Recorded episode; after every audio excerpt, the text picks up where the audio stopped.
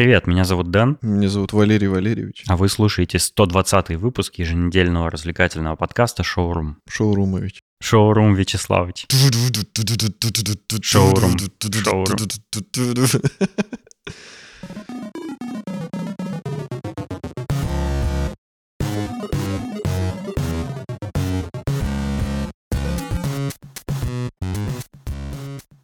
У меня назрела, назрела боль, от которой я мучаюсь уже которую неделю. Надеюсь, не та, которая назревает у людей нашего с тобой преклонного возраста. Ну, можно сказать и так. Я в последнее время, в последние несколько месяцев стал отращивать бороду и усы. Удивительной красы. Раньше никогда не носил усы. Я вообще усы, честно говоря, презираю. Мне кажется, люди, которые носят усы, включая меня, они какие-то странные. Ну, то есть усы — это какая-то щетка под носом. Зачем они вообще нужны? Это некрасиво и все такое. Вот. Но я решил попробовать. Я решил, э, как я могу осуждать то, что я сам не пробовал. Отращу-ка я бороду и усы. И вот у меня сейчас уже довольно такие прямо шикарные усищи с завитушечками на концах, все такое. Я выгляжу как типичный клиент барбершопа, которому еще не провели все нужные процедуры, к сожалению. Которому еще не провели интернет. Я все, не слушай меня, бред. Ну, ты знаешь, это не так-то оказалось просто, как я думал. Ну, я думал, что я просто не буду бриться, и все будет замечательно. Но, блин, оказывается, что если ты отращиваешь э, растительность на лице, то за этим нужно ухаживать, нужно ходить в барбершоп даже чаще, чем просто когда ты все это сбриваешь. Потому что ты ходишь постригаться к парикмахеру, там, ну, не знаю, раз в пару месяцев, в лучшем случае, да? А тут надо, походу, чуть ли не каждый месяц ходить, потому что растет все это быстро, а подравнивать красиво это в домашних условиях я пока не умею сам. Ну и, короче, еще для того, чтобы отрастить бороду и усы, нужно терпение, потому что она не сразу, ну, не сразу там усы вырастут такие красивые, да, и большие. Они будут потихонечку, помаленечку расти, и в промежуточной вот этой стадии это будет выглядеть не так, как тебе хочется все время, и тебе нужно перетерпеть вот этот период, когда ты выглядишь просто как небритая...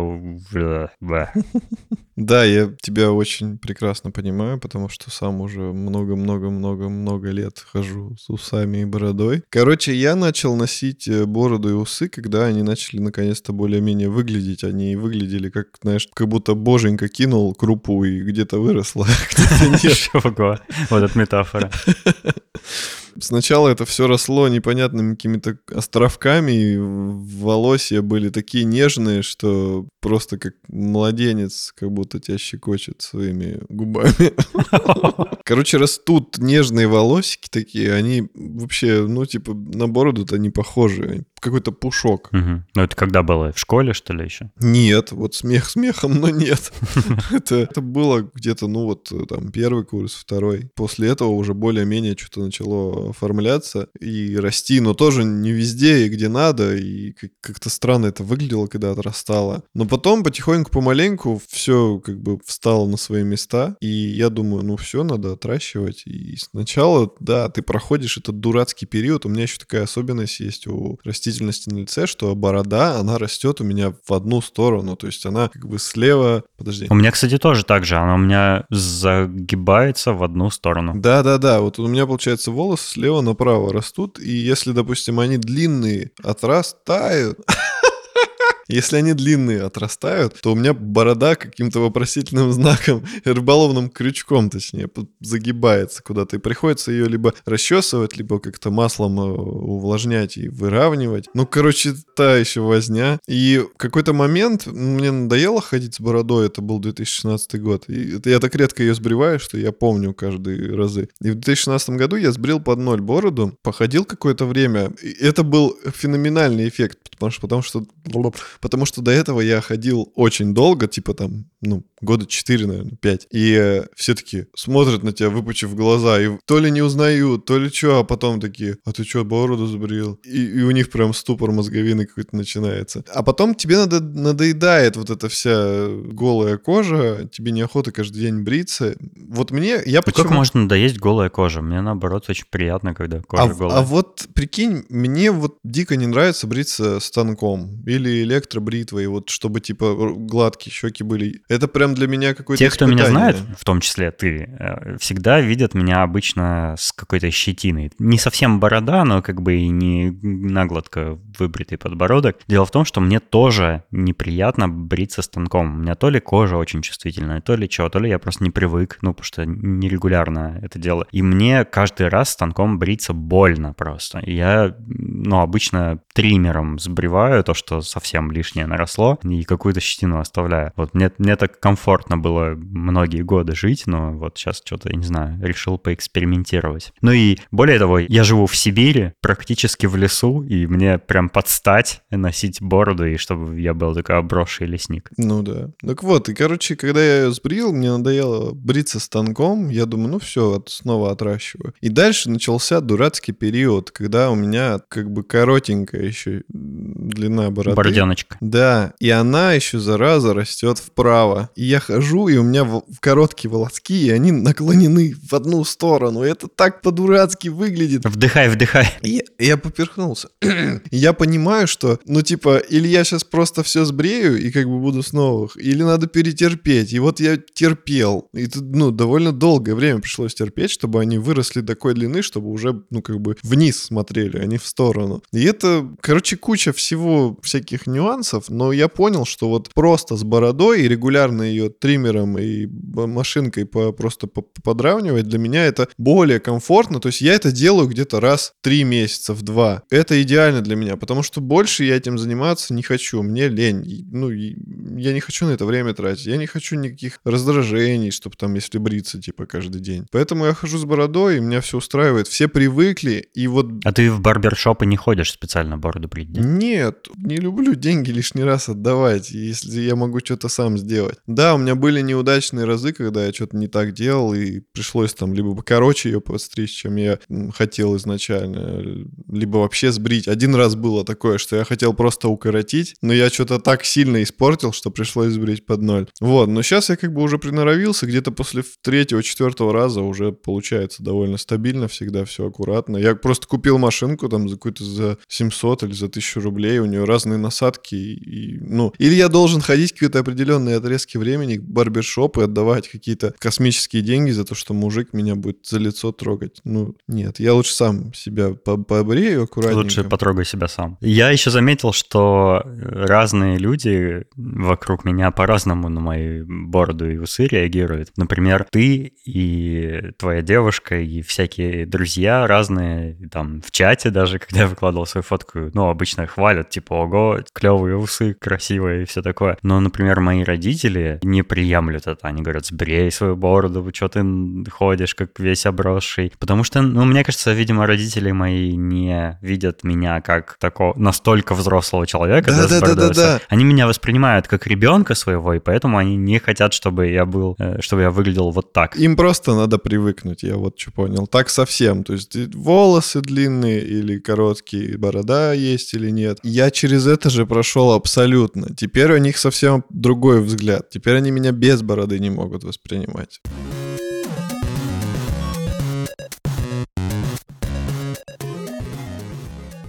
Есть такой дизайнер Майкл Шилленбург, за которым я слежу, потому что он э, вообще занимается 3D-моделированием, и он делает всякие инди-игрушечки, а я всякое такое люблю. Я люблю за подобным следить. И он когда-то занимался дизайном нового такого приложения Byte, которое... Это, это новый Vine. Вот если ты помнишь Vine, такой Помню, помню. сервис, и на всякий случай скажу для тех, кто это не застал, это сервис, в котором ты мог записывать очень-очень короткие ролики, типа там 5-10 секунд, что ли. Ну, что-то типа того. Какие-то прям кратчайшие отрывки.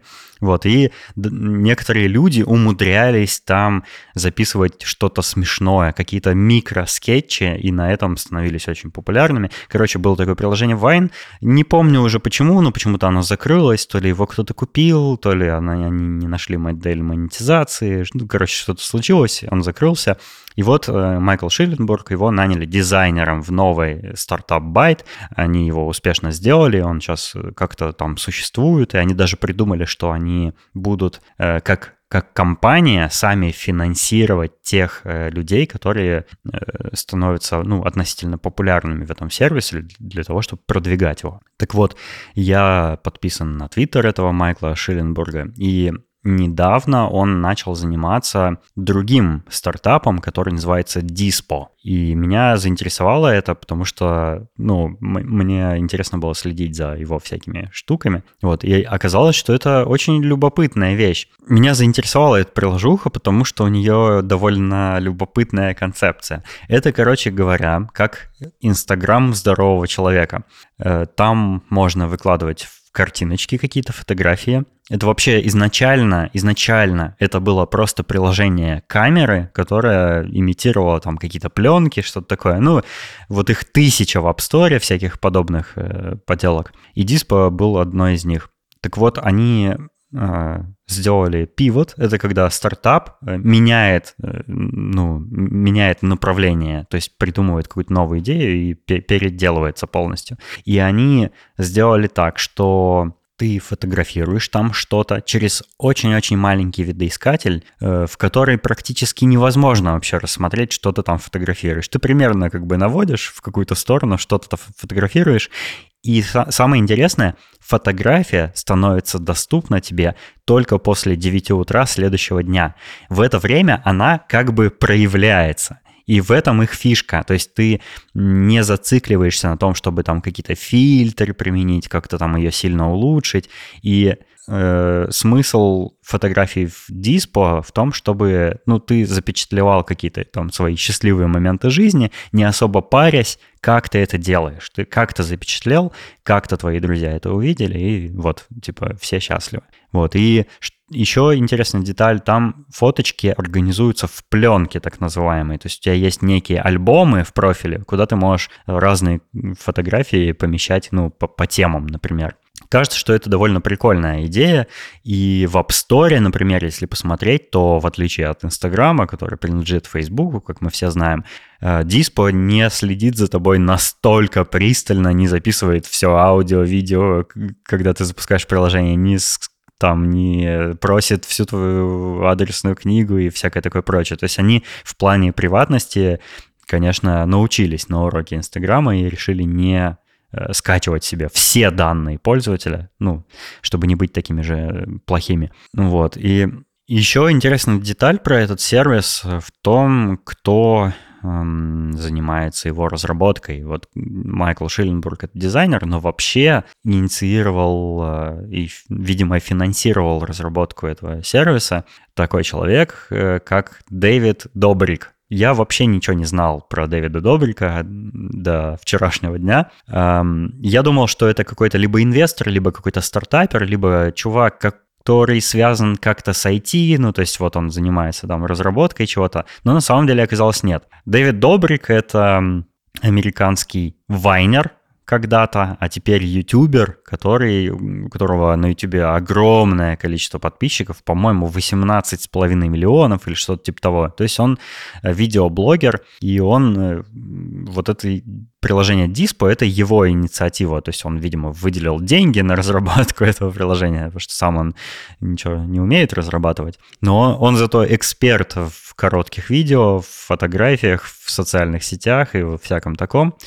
Вот, и я заинтересовался и решил посмотреть, а что, что он там такого записывает на YouTube. И это, конечно, довольно впечатляюще, потому что я парочку или троечку роликов посмотрел, и там в одном из них, например, Дэвид приглашает своих всяких э, друзей, а у него Э, вокруг него создалась такая тусовка других YouTube-блогеров, которые вот с ним постоянно записывают ролики, там они как-то коллаборируют между собой. И вот он собрал их всех, и они живут в Лос-Анджелесе, они поехали куда-то на холмы, э, и он говорит, у меня для вас сюрприз, и он показывает огромный-огромный многоуровневый, красивый, современный особняк с бассейнами, кучей комнат и всем таким, и говорит, я купил нам дом, мы в этом доме будем все жить и будем снимать видосики. И это, конечно, очень впечатляет, потому что я даже боюсь представить, сколько подобный дом может стоить. То есть этот чувак, э, ну, судя по тому, что он спонсирует разработку стартапа и покупает такие дома, он прямо купается в деньгах. И в другом ролике он показывал свою новую комнату в этом доме для записи своего какого-то видеоблога. А, значит, они сидят там с друзьями, там сидят две девушки его друзей, и он кидает им ключи от машины, две, две связки ключей, э, каждой девушке кидает и говорит, я решил подарить вам машины, вот тебе Мерседес, а тебе Ауди. И они не верят своим глазам и такие, что, что, это не шутка. И они выходят все во двор, и там стоят красивые, новенькие какие-то Мерседес и Ауди, э, перевязанные ленточками с огромными бантами, такими цветными. И девушки там верещат от радости, и он, ну, я подумал, что вам будет приятно, если я вам сделаю такой подарок. Ну, то есть, нифига себе подарок, вот это да. И, в общем, у него все ролики вот подобные. И смысл его лайфстайл-блога в том, что он показывает всякие тусовки, вечеринки, всякое времяпровождение, всякие розыгрыши они устраивают, веселятся, там что-то шутят друг над другом. В общем, довольно бессмысленно все, но весело.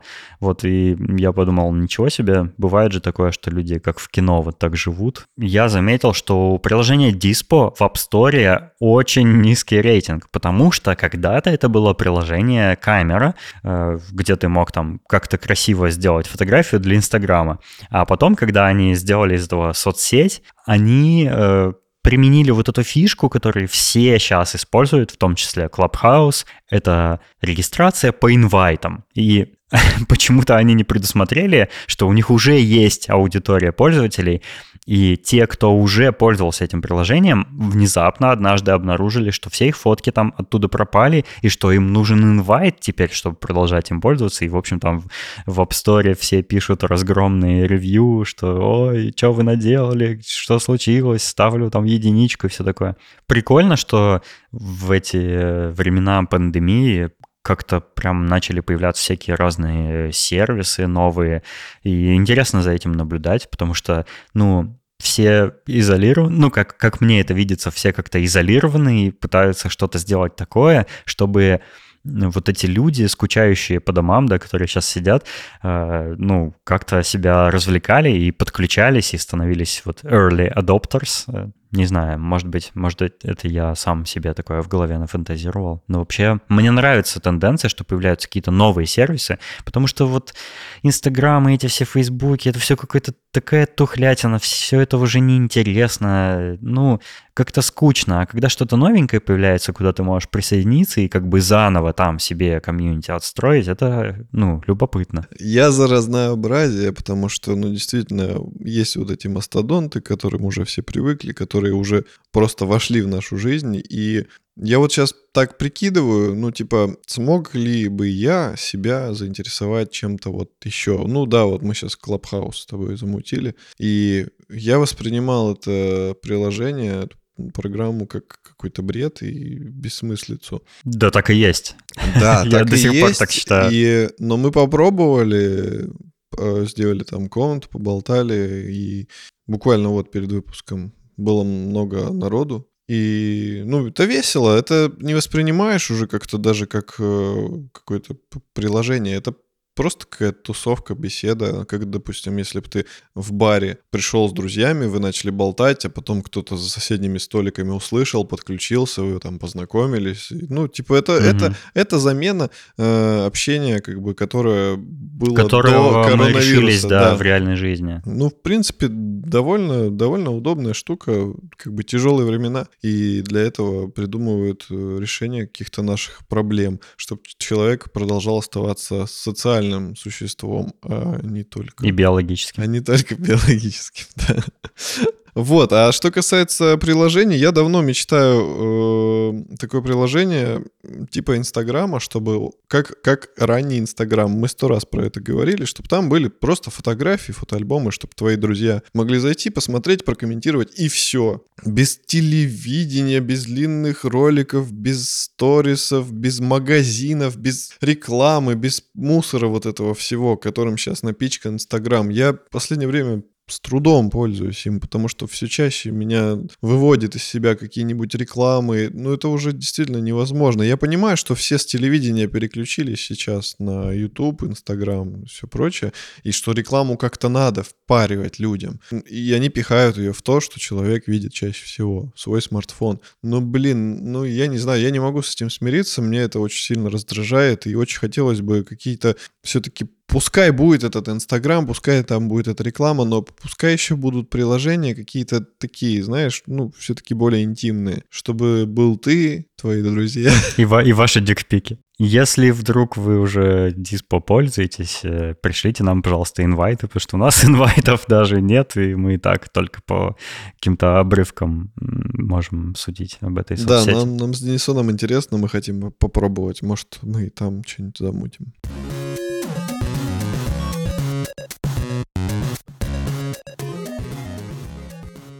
Еще есть новости про соцсети. Наш любимый, мой, мой, ну не твой, не твой любимый, но мой любимый Твиттер. Вау, наконец-то случилось то, о чем долго многие люди говорили. Там были шутки, что, о, эта соцсеть до сих пор бесплатна. Типа там бывают такие иногда треды ценные, в которых люди делятся какими-то такими ценными мыслями, что, типа, удивительно, что эта соцсеть бесплатна.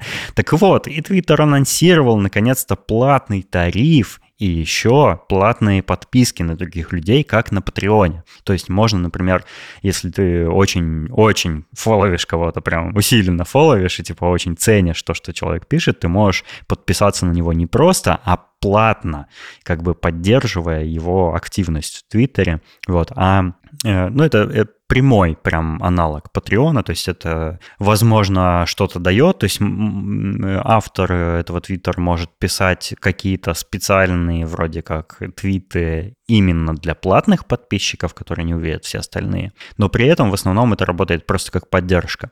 А, и платный тариф позволяет какие-то дополнительные плюшечки видеть, там типа создания каких-то комьюнити тематических. Я на самом деле даже не понял, в чем заключается платный тариф, потому что там настолько все построено вокруг того, чем я не пользуюсь в Твиттере, что мне вот прям наплевать на этот платный тариф. То есть какие комьюнити, ну то есть все, кого я фоловлю, это и есть мое комьюнити, там, с которым я общаюсь. Зачем мне еще какие-то дополнительные там комьюнити создавать тематические? Это как-то странно. И вообще, я на самом деле скучаю, вот как ты сказал, по раннему Инстаграму скучаешь, а я скучаю по раннему Твиттеру, когда для того, чтобы сделать ретвит, нужно было написать э, заглавными буквами РТ и дальше просто скопировать твит другого человека прям текстом. И так работали ретвиты. Или, например, когда нужно было э, ответить кому-то, написать реплай, то нужно было написать собачку и никнейм этого человека и дальше текст твоего ответа, а не как сейчас там нажать на кнопочку, да, и у тебя будет прям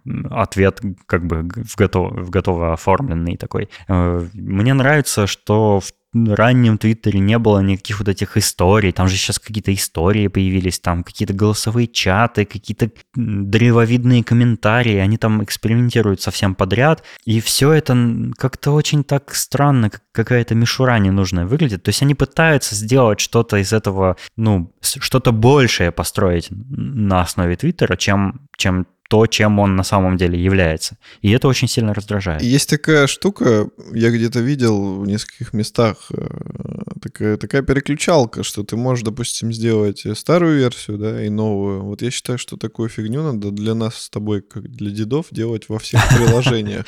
Ну, Чтобы мы могли выключать истории, мы могли выключать в Твиттере вот эту всю лабудень. Ну, на самом деле, мне это не нужно. Мне не нужно переключение, потому что я не пользуюсь официальным клиентом Твиттера, не пользуюсь сайтом. Я пользуюсь э, там твитботом, приложением, которое э, работает вот по старой классической схеме, и там никакой вот этой фигни нет, которая не нужна. Э, у меня даже в твитботе нет голосований, то есть я даже голосования не сам не твичу и никогда не участвую в них, потому что я их даже и не вижу. Э, на мой взгляд, все это лишнее. Ну, самая большая ценность Твиттера в том, что ты можешь короткую какую-то мысль написать, и, и формат тебя заставляет э, записать эту мысль не очень пространно и очень большим текстом, а сформулировать ее максимально компактно, максимально концентрированно. И в этом вот, собственно, ценность Твиттера. Я даже расстроился, когда Твиттер увеличил лимит символов до 280. Мне Мне кажется, что 140 было достаточно. Причем увеличение этого количества символов, знаешь, чем было бы обусловлено? Тем, что Например, пользователи, которые на азиатских языках пишут иероглифами, они могут уместить гораздо больше информации в 140 символах, чем те, кто пишут э, ну, обычными буквами. И они вроде как хотели уравнять ну, возможности разных э, языков, и при этом всем увеличили лимит, что вообще абсолютно нелогично, ведь для японцев, например, тоже 280 иероглифов теперь можно написать, то есть они по-прежнему по-прежнему могут писать больше, чем все остальные. Это очень глупое и странное решение. Я против него. Я даже против того, что в Твиттере однажды вместо favorites стали лайки. вот настолько я олдфак, который не приемлет все новое. Но я пользуюсь Твиттером как мне хочется, как мне нравится. Вот. Интересно посмотреть на то, к чему приведет вот эти вот, эти вот эксперименты Твиттера с платными всякими функциями и поиск э, их модели монетизации. Либо Твиттер, ну, либо, либо как бы вот эти все платные тарифы будут успешными, и люди будут подписываться, и Twitter наконец-то начнет зарабатывать деньги для своих инвесторов, либо, э, что, на мой взгляд, более вероятно, ничего из этого не случится, и Twitter продолжит делать всякую дичь, всякие вот эти новые функции никому не нужны, не знаю, и все продолжит портиться и идти куда-то не туда, куда хотелось бы. Я бы хотел понимать как-то нести пользу с помощью этого приложения. К сожалению, уже много лет я периодически пытаюсь что-то там писать и что-то делать, но я не понимаю, и у меня нет мыслей, по крайней мере, таких мыслей, типа, что я вот подумал что-то и думал, о, надо это затвитить. То есть я, ну, себя к этому не приучил, и я этого не делаю, поэтому Твиттер я использую по большей части просто читать тебя, там еще несколько людей, которые мне интересны. Все. Я не вижу смысла, и я не считаю, что я могу что-то полезное дать людям через Твиттер. Я считаю, что всем нашим слушателям следует подписаться на Валеру, чтобы мотивировать его писать в Твиттере почаще. Подпишитесь, пожалуйста, на Валеру. Не подписывайтесь, я там ничего не пишу. Так будешь, будешь. Нет, не Когда буду. увидишь, что у тебя миллион фолловит, такой, блин, я должен что-то написать. Я напишу, отпишитесь, это будет мой единственный твит.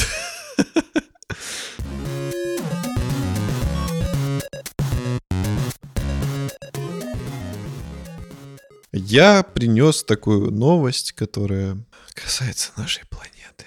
Наша планета погибает. Мы все умрем. Косплеишь Грета Тунберг, что ли? Да, как вы смеете. А, ученые зафиксировали рекордное замедление гольфстрима. Такой скорости у течения не было как минимум тысячу лет. Ну, поздравляем Гольфстрим с э, рекордным замедлением. Что я могу сказать? Я... У меня рекордное замедление моего провайдера интернета бывает регулярно.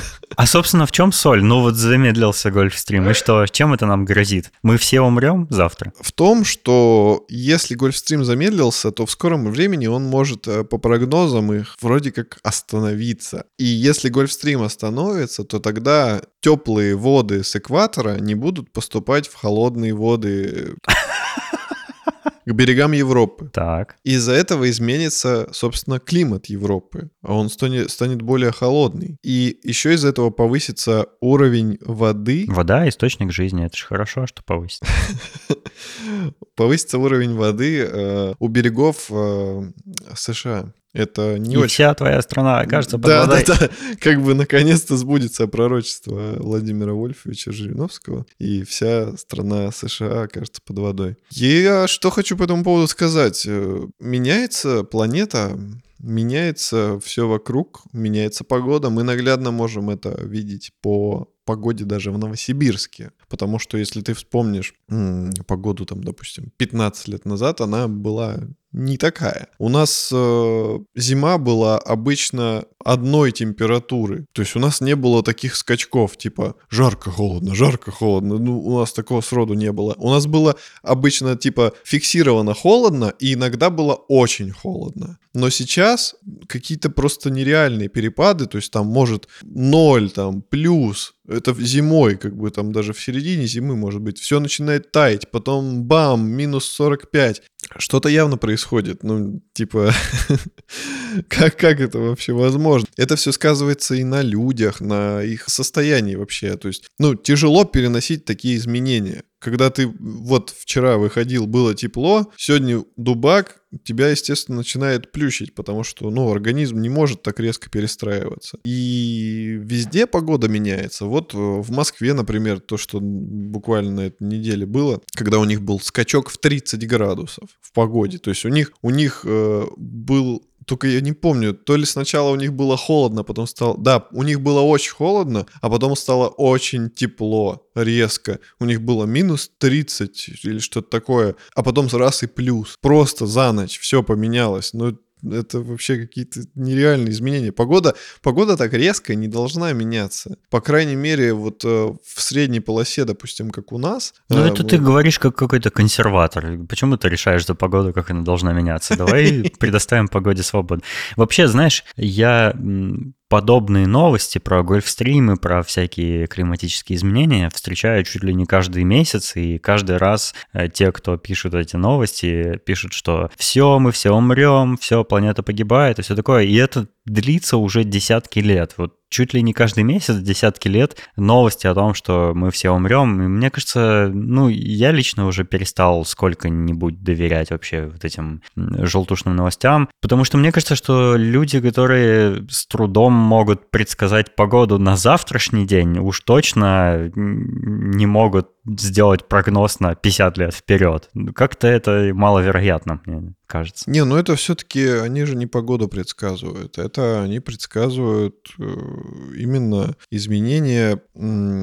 Господи, этим занимаются, короче, океанографы, которые изучают э, э, течение, они следят за глобальным изменением климата. И ну, я думаю, что эти люди не просто так свой хлеб едят. Все-таки что-то они делают. А почему ты регулярно это видишь? Да потому что это регулярно происходит. Просто оно происходит так медленно, э, что нам кажется, что ничего и не меняется. Но оно меняется потихоньку, помаленьку. Может, мы, скорее всего, на нашем веку этого не застанем. Там, может, наши дети увидят, может, э, наши внуки. И рано или поздно все-таки что-то поменяется. Но из-за вот этой вялотечности э, этого катаклизма этих изменений, мы не можем так резко их заметить. Они плавно идут. Это как рост твоей бороды, очень плавно.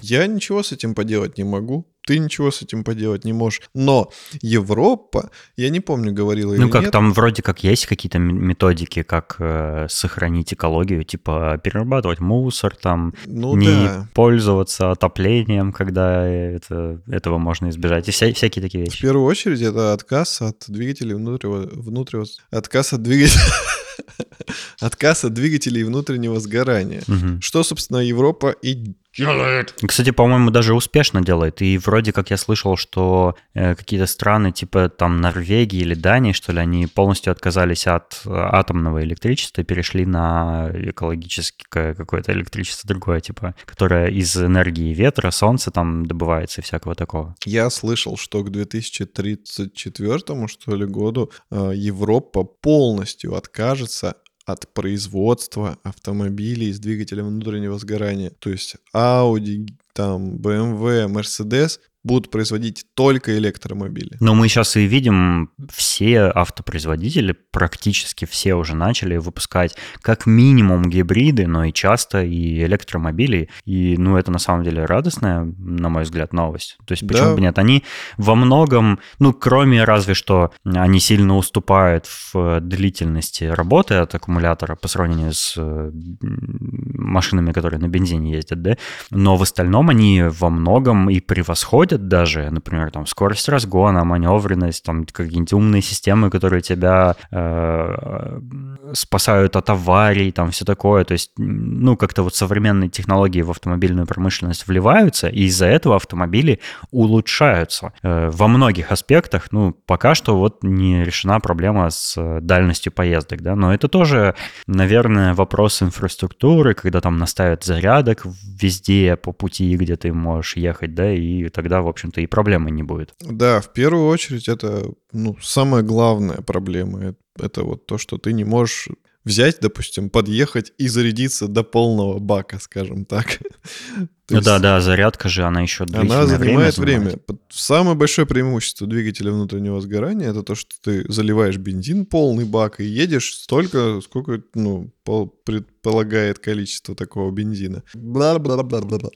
Мустанг. Есть Ford Mustang, электромобиль. Угу. Да, я что-то слышал такое. Он называется Mustang, E Mustang или E Mach, Mach-E. Короче, что-то такое. Это уже не купе, не спортивное, это кроссовер четырехдверный. Я не знаю, почему они назвали его Мустанг, абсолютно не понимаю, но они прилепили на него лошадку, сделали... Для маркетинга, чтобы не... продать? Ну, скорее всего, да, сделали такую небольшую отсылку по дизайну, но это, это кроссовер, полностью электрический, и его, насколько я знаю, э, уже начали вроде как продавать буквально недавно. То есть он уже есть в продаже. Да это классно на самом деле. Я радуюсь, когда вижу всякие такие новости о новых моделях автомобилей электрических, потому что, ну да, мы с тобой поворчим вроде как, что фу, что за отстой сделали, там испортили модель там или что-нибудь еще, да. Но на самом деле для людей, которые, у которых нет таких ностальгических чувств, да, по старым маслкарам, э, для них это комфортный автомобиль, который экологичный, который там, ну, удобно использовать и все такое, и который не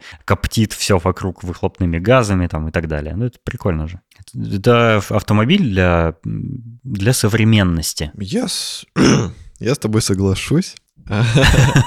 Но я, я очень надеюсь, что, по крайней мере, не запретят двигатели с Фу. Хочешь Автомобиль... продолжать убивать планету нашу? с двигателем внутреннего сгорания. Как ты смеешь? Э, да, я хочу убивать хотя бы чуть-чуть э, планету, ну хотя бы раз в неделю выезжать и немножко убивать планету. Ну потому что я не могу себе отказать от... Э, отказать себе в звуке V8. Ну, будет у тебя динамик воспроизводить звук V8? Нет, я хочу нюхать Знаешь, как в некоторых фотоаппаратах, таких цифровых мыльницах, есть звук затвора, как будто он зеркальный. вот у тебя так будет. Ну да, да. Есть, э, знаешь, какая забавная штука. Это, это я считаю, вообще верх просто юмора.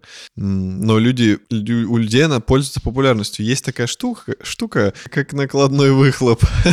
Выхлопная система, которая на самом деле динамики. Ты ее устанавливаешь под днище автомобиля, и она воспроизводит любой звук любой машины. А если туда еще и вейп встроить, то как бы будет еще и э, выхлопной газ имитировать. Да-да-да-да. С ароматом клубники. То есть смысл в том, что она подключается к педали газа, ну, я понял, и да. ты Это, можешь прям варьировать там, можешь прям до отсечки. Врум, врум. Да-да-да. Хоть какой звук, хоть Формула-1, хоть V8, хоть... Хоть Марио. Хоть Жигули дедовские, типа бэк-бэк-бэк-бэк-бэк-бэк.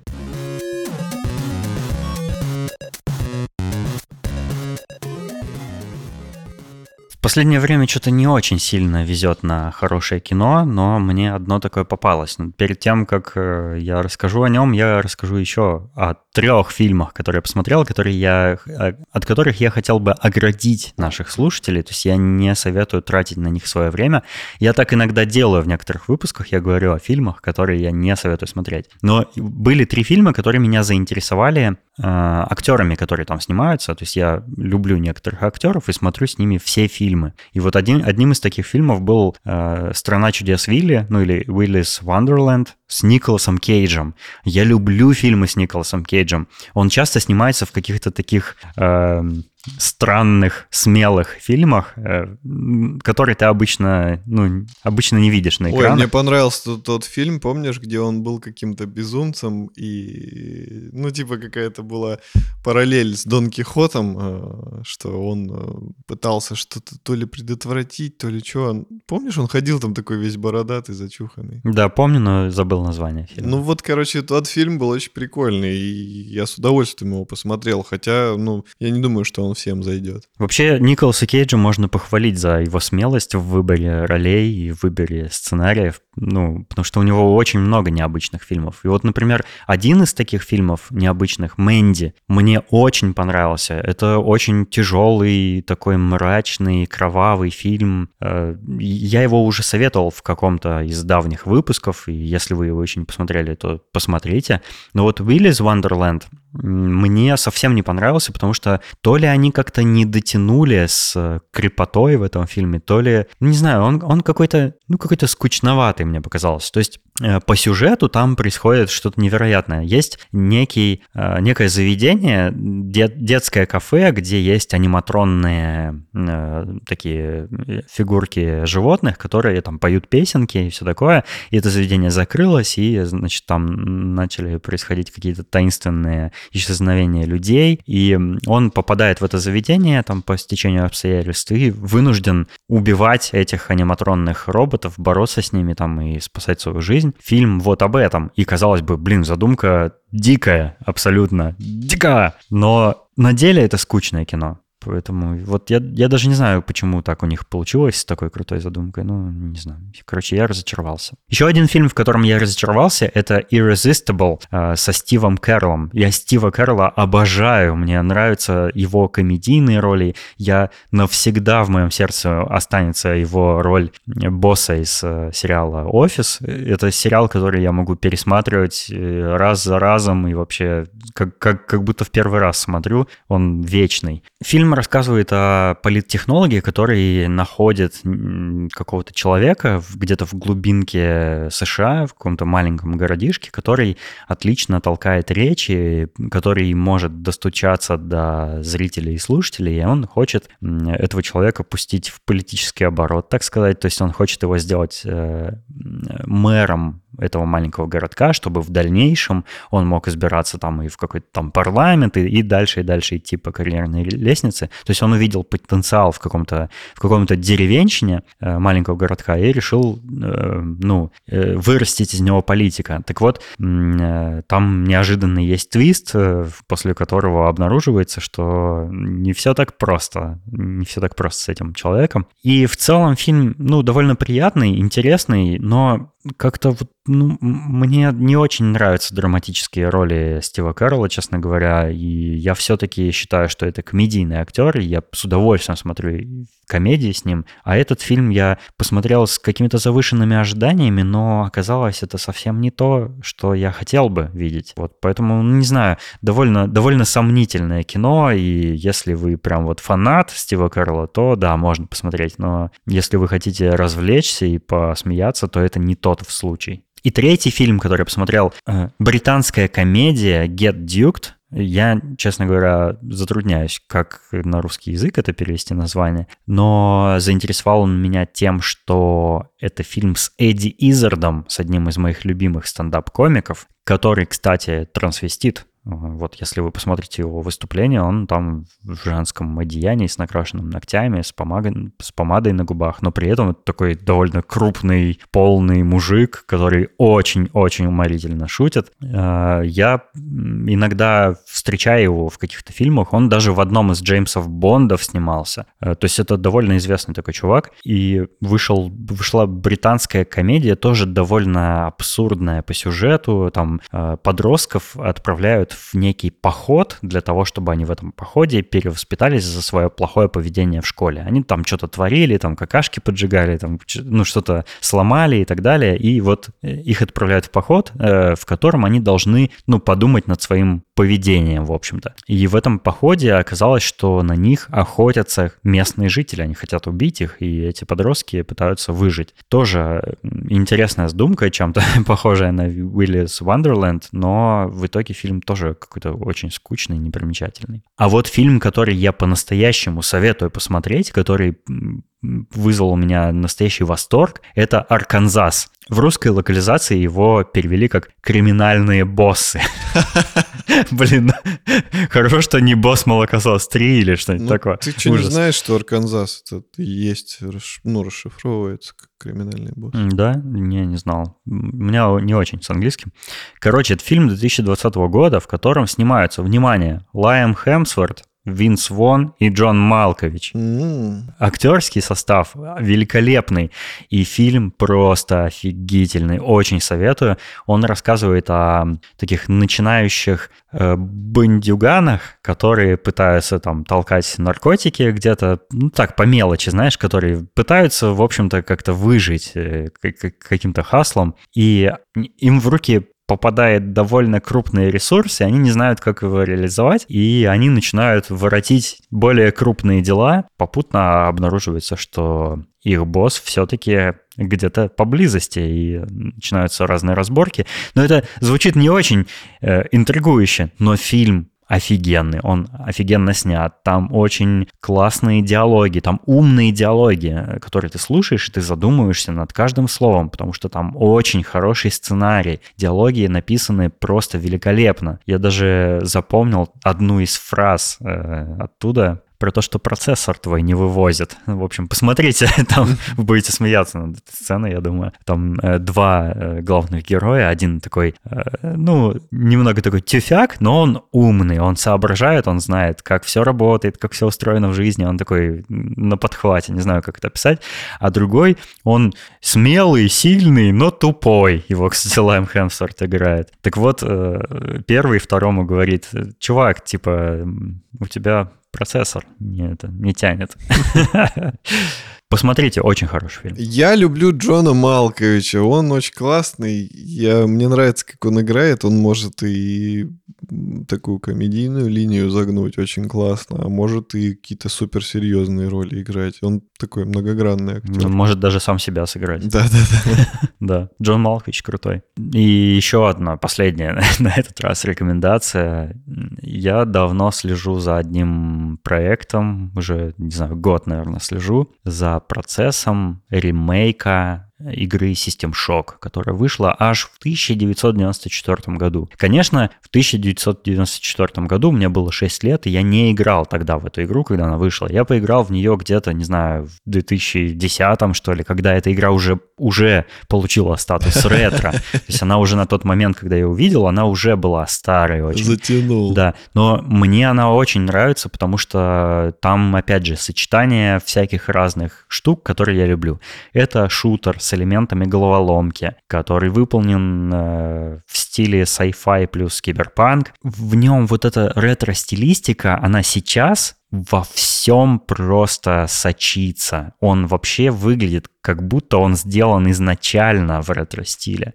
Не знаю, как это описать. В общем, System Shock — это довольно легендарная игруха, которую многие знают, кто, ну, кто любит компьютерные игры. И выходила даже вторая часть, не особо популярная, но первая — это игра-легенда. Так вот, есть какая-то маленькая студия Night Dive, которая решила сделать ремейк этой самой первой части. Они купили права на нее, и они запустили на самом деле компанию на Kickstarter, где успешно собрали кучу там миллионов долларов, и уже этим летом, спустя много переносов, они в 2000 каком-то 16 что ли, планировали ее сделать, но в итоге летом 2021 эта игра таки выйдет. В Стиме они выпустили демо-версию, в которую я поиграл, и я в полном восторге от нее. Она немножко отличается от вот этих э, трендовых ретро-игр, которые сейчас э, почему-то набирают популярность, но, видимо, потому что вот наше поколение подросло и сейчас ностальгирует по старым игрухам. Угу. И я про такие уже говорил, например, Iron Fury, Prodeus и всякие прочие. Они очень классные, и, а еще они очень много FPS выдают, потому что там графика в ретро-стиле.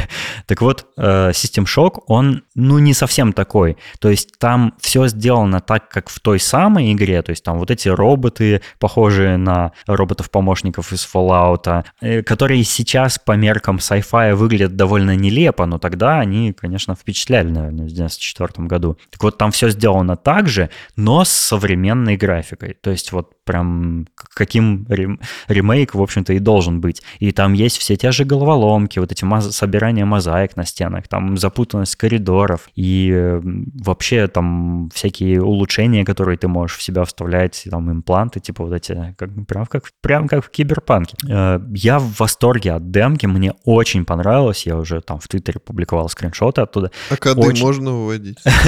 Кстати, я не знаю, я не буду читерить, я буду проходить ее прям вот как надо. Ой, я люблю коды. Она очень прикольная, она очень простая, там какие-то на тебя нападают роботы, там э, сюжет заключается в том, что ты хакер, Ша, которая просыпается на неком космическом корабле, который, пока ты была в коме, захватил искусственный интеллект. И теперь вся электроника настроена против всех живых существ, которые там остались, и тебе нужно с этим бороться. И там довольно простые враги, то есть там какие-то на тебя роботы нападают, там или какие-то мутанты, и ты должен их отстреливать, попутно бродя по извилистым коридорам и решая головоломки. Но там еще, например, есть Э, мини такие мини-квесты или мини-игры с э, киберпространством, в котором ты в 3D должен путешествовать, и это выглядит так впечатляюще, и еще там необычная физика перемещения в этом пространстве, то есть ты когда поворачиваешь там налево, у тебя все еще на 90 градусов разворачивается,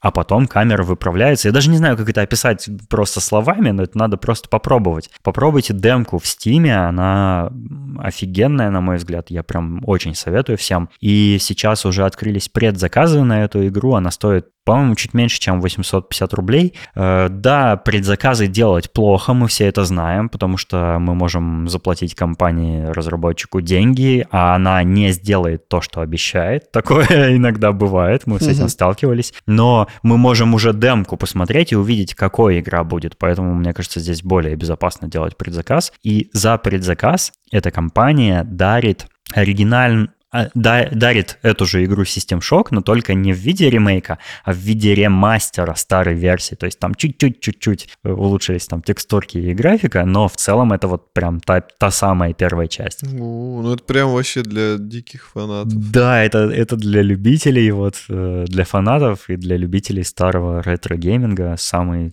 классный подарок, наверное. Короче, я, э, она у меня в виш-листе очень давно висит, и я наконец-то увидел хоть какие-то новости, хоть что-то произошло с этой игрой, и особенно меня демка порадовала. Ну, вообще очень-очень лайк. И вот уже второй выпуск э, мы заканчиваем на теме э, этих старых игр, которые перезапускают по новой, с новой графикой, красивыми, взбодренными. Ну, о чем еще могут э, поговорить деды, как да, мы? Да, да, да, да. Я снова повторюсь, что надо Макс Пейна воскрешать. Ты знаешь, я думаю, что вот я заметил, что с этими всем, с этой всей ностальгией по старым играм вполне вероятно может такое случиться, что и Макс Пейн э, возродят, потому что уж что-что, а System Shock я точно не ожидал совершенно, что кто-то о нем когда-нибудь вообще вспомнит, но это случилось. Я действительно хочу этот ремейк, потому что, ну, блин, это настоящий подарок для меня. Э, и если ты сильно желаешь Макс Пейна, а это вообще-то довольно популярная игра, ее очень любят, она очень хорошо там оценена игроками и все такое, то есть это очень богатая э, франшиза с большим потенциалом, то почему бы и ее не возродить? Я думаю, это однажды случится. Ну или хотя бы могут, э, допустим, реально какие-то просто сами преданные фанаты э, ну, сделать хотя бы легкий какой-то ремастер первой части. А, ну вот мы и такие прецеденты видим, например, для Skyrim делают этот мод Enderroll, который добавляют там, который делает из Skyrim как будто прям целую новую игру. Или, например, Black Mesa. Это Во-во. фанаты собрались и сделали просто фантастическую Half-Life 1, но современную. И это прекрасные примеры. Или, или например, сейчас делают э, ремейк Маравинда на там, современном движке, но прям вот типа каноничный Моровинд. Новые 3D-модели, новые текстуры, новая озвучка, новые диалоги, все новое, музыка. Ну, то есть новое, но как бы по мотивам старого, и они под пытаются попасть в канон. Вот, и это очень-очень меня такие проекты радуют всегда. Ой, я очень хочу новый Elder Scrolls, который... Шестой? Да, который они анонсировали коротенькой заставочкой. Да, и больше не было никаких новостей. Да, я тоже очень хочу. Я вообще очень люблю эту серию Я игр. представляю, какая будет графоний. Да опять ты про графоний. Да что тебе этот графоний? Я хочу, чтобы она была такая же огромная, как Моровинд, и чтобы там были персонажи, которым я буду сопереживать, и чтобы там были книги с историей историями про аргонианскую деву и всякое такое прочее. Но это же целый мир, в котором можно просто потеряться на очень долгое время. Ну я что, зря покупал крутую видюху и крутой монитор?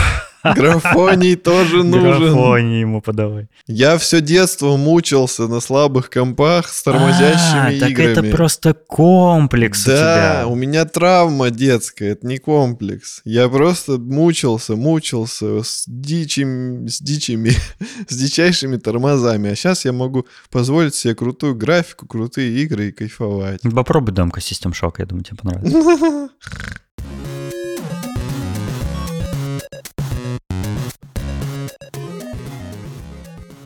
Большое спасибо вам традиционно, наши дорогие слушатели. Александр Младинов, Марат Сайтаков, Петр Филимонов, Аида Садыкова, Александр Бизиков, Салават Абдулин, Александр Скурихин и Сергей Мэггриб. Мы вам очень благодарны за то, что вы поддерживаете наш подкаст э, на Патреоне, и мы приглашаем и других слушателей присоединиться к нам, присоединиться к ним, присоединиться к вам.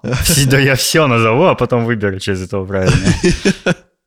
присоединиться к, к этим к мормонам. Однажды родился человек, а, которого звали Григорий. Его становление в юношество происходило с большими трудностями. Ведь э, никто не возжелал слушать его интересные, но странные истории. Поэтому он рос э, бедным, скрюченным мальчиком.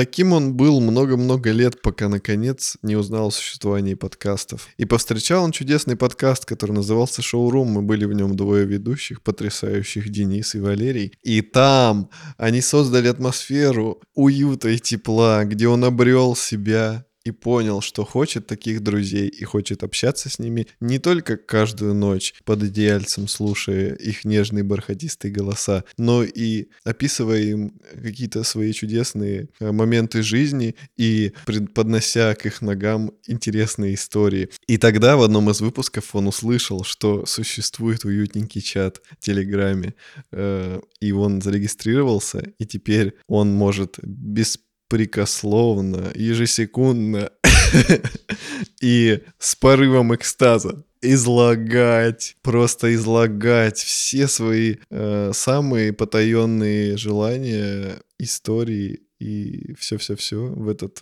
чатик.